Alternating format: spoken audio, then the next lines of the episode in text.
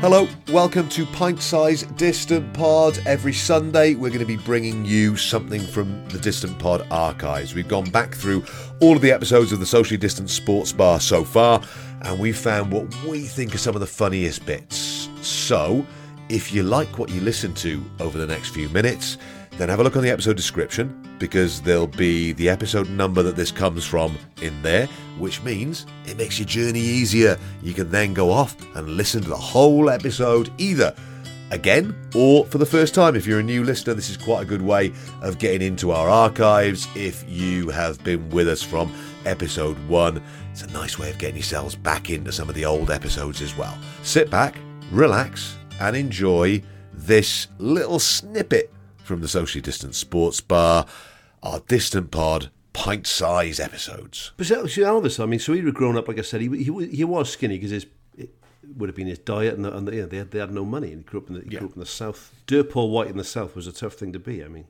you, you sort of didn't fit in anywhere really. Hmm. And that was part of what led to his his sound and his and his whole thing.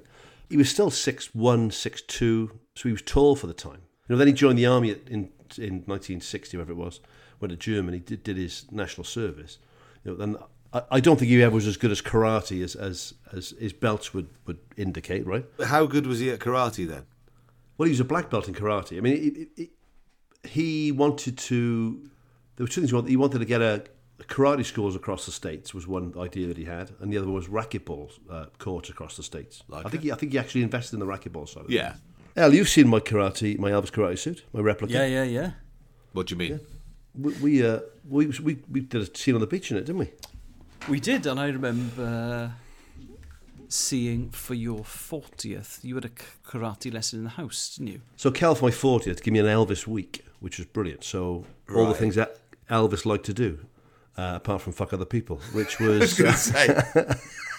was going to say. Since we're talking about him shagging everybody, Yeah. she gave me an Elvis week. I mean, that really is. That I mean, that is above and beyond, Kelly. Thank you. Well, thanks, Carl.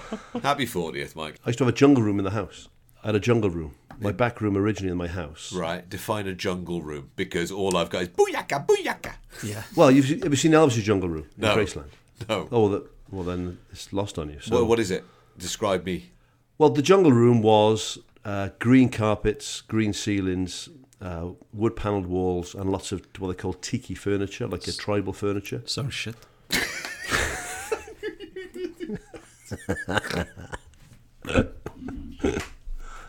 So, so I, uh, so I made a I made a jungle room in the house. So I green carpets, green ceilings, wood panelled all the walls, a lot of tiki furniture in there. Um, yeah, put my record players in there and stuff. Just go in there and just chill out. You know. And that's where my karate lessons were. 40th. How is that a jungle? It's just got green walls, well, no, but, the, but but Elvis's jungle room had trees, no, it had a carpeted ceiling as well. monkeys. And it did have, well, it, yes, actually, it did have monkey stuff. Three, That's three better. white, three white monkeys, which I've I then bought. There were three white monkeys in my jungle room. You had monkeys. You had There was a- monkeys in mon- your You house. had monkeys. Well, not a yeah. real monkey. Oh, right. Ah. They obviously weren't real monkeys. They were like twelve inches tall. And then Elvis had a had a tiger, like a ceramic tiger in grass. I, so I bought one of those as well. All the things I could see on the picture. Fuck Kelly, off. Kelly is the most patient woman Oh God! on yes. earth. You must have got the biggest dick in the world. She, Thank you.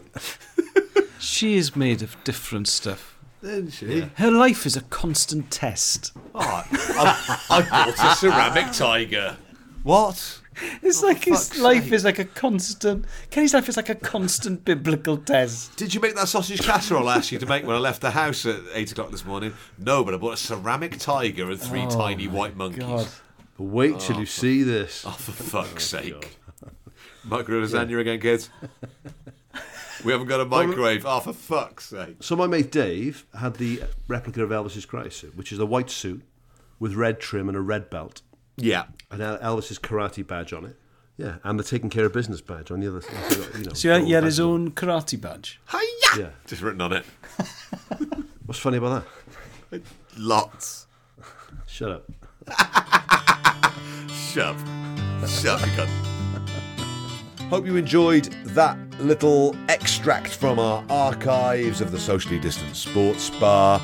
We will have another one of these pint sized distant pods for you next Sunday. What you can do now is scroll through the episode description, find the episode that that was from, and disappear off into our archives. Get yourself off on a journey around the socially distant sports bar.